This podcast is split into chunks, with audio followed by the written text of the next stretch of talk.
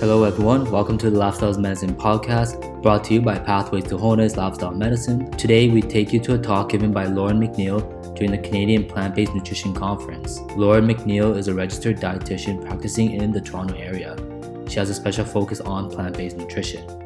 In her talk, she succinctly, clearly, and convincingly dismantles some of the common arguments against plant based nutrition. We thank Plant Based Canada for giving us the permission to upload these talks so that you, our listeners, can be blessed by them. Here's part one of Lauren McNeil's talk.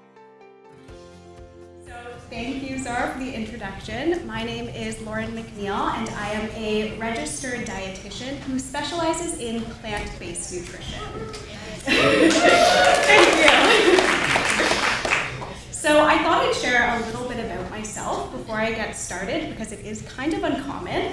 Um, so I am a clinically trained registered dietitian, which basically means that I worked primarily in a hospital before this. Um, I got my training in a hospital, all that kind of stuff. Um, but after that time, I realized that I wanted to focus a little bit more heavily on preventative care and specifically plant based nutrition. So I decided to pursue a Master's of Public Health from the University of Toronto in nutrition and dietetics with a collaborative specialization in women's health and kind of a personalized specialization in plant based nutrition. I've been personally interested in plant based nutrition for probably about the past eight years and doing my own studies, but it wasn't until I had the opportunity to work with Dr. Je- David Jenkins to uh, validate the then proposed changes to Canada's food guide to promote Canadians to consume more plant based protein that I was really able to merge these personal and professional interests. I also had the opportunity to work with Dr. Pamela Fergusson, who previously was a vegan registered dietitian in Toronto, and she really encouraged me to start a private practice. So I decided to do that, and now I'm happy to say that private practice is my primary job. And I like to say that I see everyone from those who are vegan or vegetarian to those simply wanting to incorporate more plant based foods into their everyday eating patterns. I also have a social media account called Tasting to Thrive underscore RD, where I share plant based recipes, plant based nutrition tips, and lifestyle things with my audience of over 32,000 followers. So it's a really great mix for me for being able to work one on one with clients and then also disseminate my message to a much wider audience. So these are some of my conflicts of interest. I do have the opportunity to collaborate with some brands that I feel align with my messaging and my interests. And these are one-off collaborations um, and usually focus around sharing plant-based recipes or evidence-based nutrition information. Okay, so let's get into today's objectives. So I'm hoping that we can understand the benefits of eating a plant-based diet, although to be honest, uh, our other speakers have done a really, really great job of doing that, so I'm just gonna touch briefly on it. Um, and then I also want to debunk some of the most common myths surrounding plant-based diets, particularly protein, calcium, vitamin B12, omega-3, iron, and soy consumption to hopefully gain a better understanding of how to follow a well-planned and diverse plant-based diet. So why plant-based? Typically, when clients come to see me, they're motivated by one or more of these three reasons for starting a plant based diet. And these are animal welfare reasons, environmental reasons, and health reasons.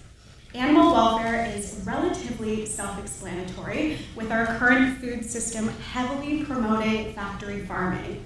In 2017, Canada alone slaughtered over 3 million cattle and calves over 600,000 um, pigs and over 21 million sheep and lamb and over 600 million chickens.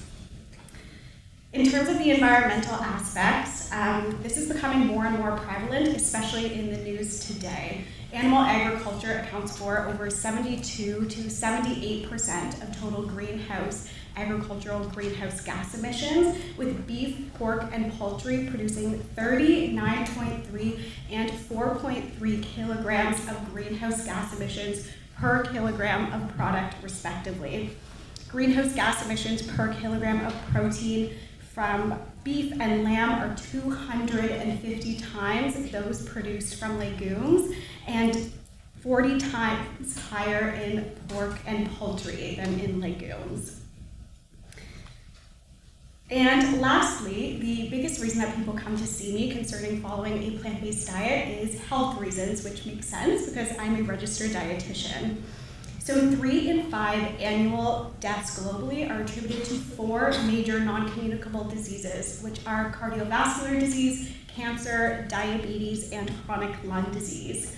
These are primarily caused by four main factors, which are poor diet, physical inactivity, tobacco use, and alcohol consumption. The foods that are most commonly linked time and time again to disease reduction are whole grains, legumes, fruits, and vegetables.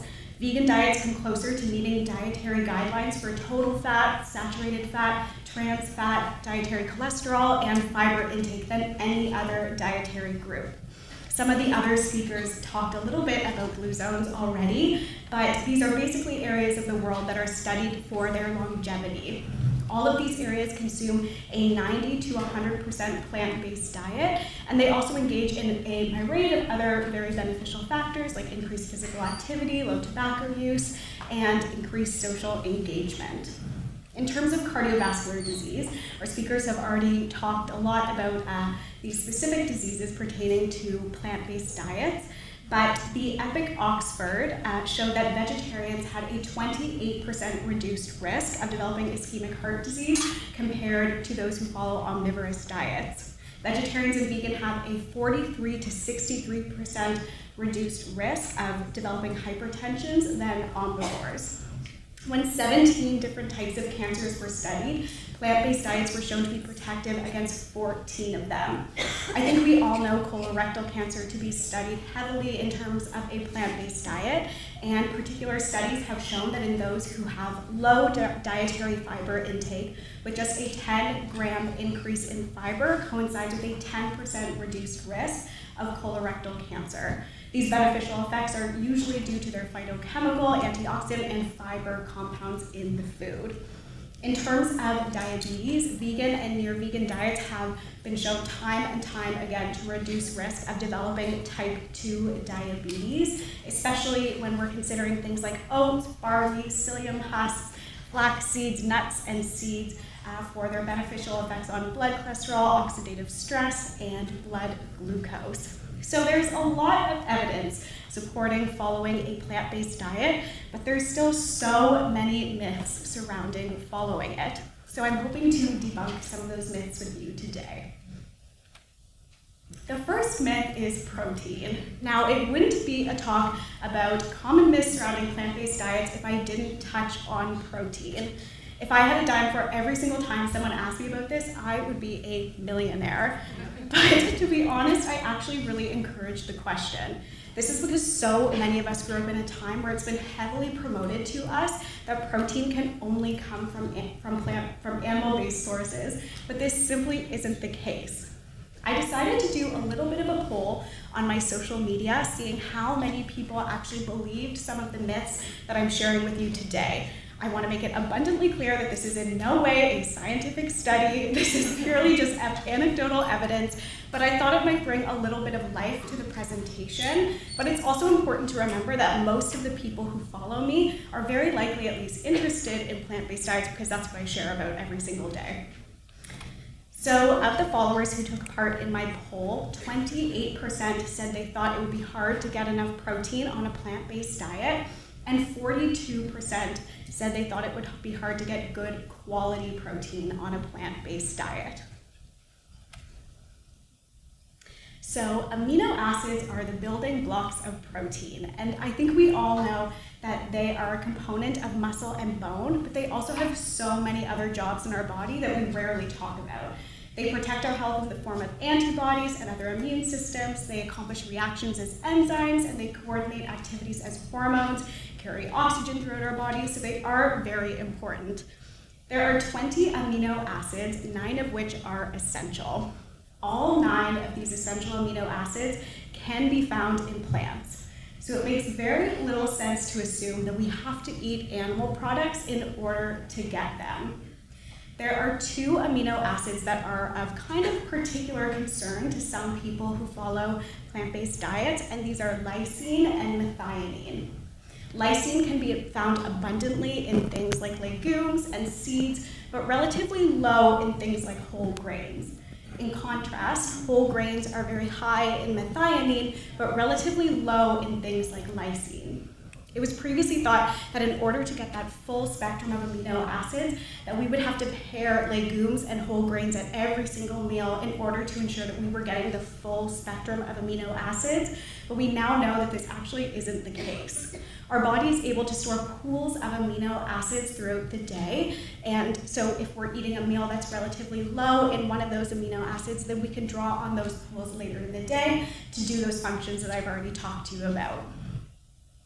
There are the other common myths surrounding plant-based diet, which is getting enough protein. Many people think that we need a lot more protein than we actually do. In actual fact, we need about 0.8 grams per kilogram of protein of body weight, and some studies have shown a slight increase to 0.83 grams per kilogram of body weight might be beneficial, and an even more slight increase to 0.9 grams per kilogram of body weight for those who follow a plant-based diet. But regardless, this is very, very easy to get on a plant-based diet. For someone who is 150 pounds, this would mean that you need about 60 grams of protein per day, which is very, very easy. I always encourage clients to make about a quarter of their plate plant-based protein, which I've tried to visualize here. These are some of the pictures from my Instagram account. Um, and these can come from anywhere from beans, lentils, other legumes, tofu, tempeh, nuts, seeds, nut and seed butters, quinoa. All of these are abundant in plant-based protein. I've had some clients who have been worried about the amount of protein that they're consuming in a day, so I encourage them to log their intake for just a couple days to see where they're at.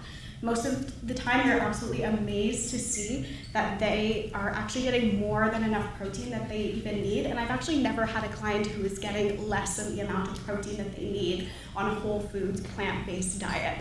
This is all to say that as long as you are consuming enough calories for your body and you are consuming a well planned and diverse plant based diet full of things like legumes, whole grains, vegetables, fruit, nuts, and seeds, protein will not be an issue for you.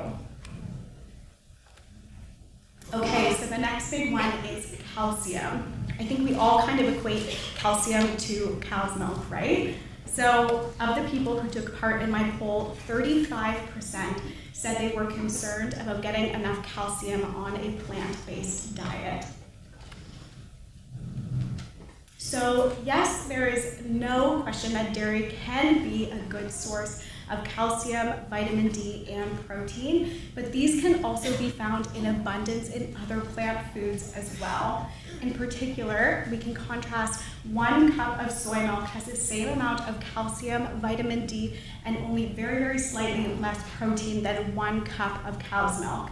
Most plant-based milks that you get in the refrigerated section of the grocery store will be fortified with calcium and vitamin D.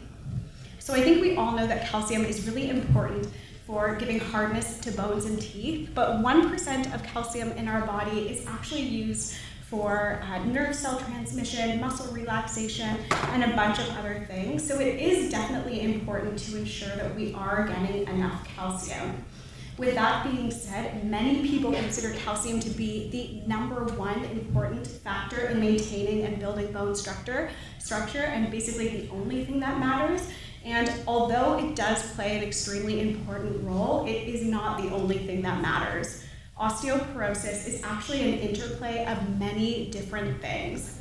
Although calcium is important to bone health, there are tons of other things that also affect bone health that are both modifiable and unmodifiable risk factors. Unmodifiable risk factors are things like family history, age, gender, ethnicity, um, and then things that are non are modifiable risk factors are things like poorly planned diet, physical inactivity, sun exposure, alcohol consumption, caffeine consumption, and sodium consumption. Because of this, it is important to ensure that we are engaging in all of these other factors to help to maintain bone health. Some studies have been done and they show that those who follow a vegan diet may have an increased risk of bone fracture. However, the important thing to remember with these studies is they often don't include vegans who have fortified food in their intake and aren't consuming enough calcium. Other studies that have been done, done on vegans that consume the same amount of calcium as those who, uh, in, who follow omnivorous diets show that, they, that vegans actually do not have an increased risk of bone fracture. So there are many important factors to think about when trying to prevent against osteoporosis, and calcium is just one of them. We also want to make sure that our alcohol consumption isn't too elevated, uh, same with caffeine and sodium as well. And we also need to be cognizant of other nutrients like vitamin D, magnesium, and phosphorus, as these can all play a role in bone health. So the foods that are particularly high in plant-based calcium are things like your dark leafy greens like kale, napa cabbage, bok choy, broccoli, um, beans, and then certain nuts and seeds. So things like almonds, almond butter, uh, sesame seeds, and tahini. And also those fortified foods that we talked about. So things like calcium fed tofu, um, and then fortified plant-based milks can all be abundant in calcium. I've had clients who have doubled their calcium intake by simply adding things like kale to their morning smoothie, adding a cup of plant based milk to their day, uh, adding beans to their lunch, and adding almond butter and tahini throughout the day. The takeaway here is that it is important to be cognizant of the amount of calcium that we're consuming, but it's not something to be too concerned about when following a well planned and diverse plant based diet. We also need to be cognizant of other things like physical activity, especially weight bearing physical activity, and other nutrients like vitamin D that may affect bone health.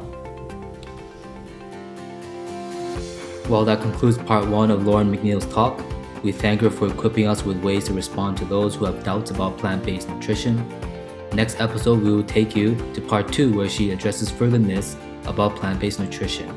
You don't want to miss it. You can follow Lauren McNeil on Instagram at her handle tasting to thrive underscore RD and learn more about her amazing services at tastingtothrive.com. You can partner with Lauren McNeil by sharing this information with your family, friends, and loved ones. Together, we can help more people make the life changing transition to plant based nutrition. We would like to express our gratitude to the speakers and to the chair of the conference, Dr. Zahra Kassam, for permitting Pathways to upload these talks so that you, our listeners, can be blessed by them. In return, we encourage you to share these episodes with your friends and family. To watch video versions of these talks, please go to the official website of Plant Based Canada, which is www.plantbasedcanada.org. This podcast is brought to you by Pathways to Wholeness Lifestyle Medicine, a group of clinics based in Toronto, Canada with a special focus on lifestyle medicine. To learn more about what we do, you can go to our website, pathwaystoWholeness.ca. To stay up to date, remember to subscribe to the podcast. You can do so on iTunes, Apple Podcasts, Google Play Music, or wherever else you get your podcast. You can also listen directly online on our website or on YouTube. Thank you again for tuning in today, and remember, your lifestyle is medicine.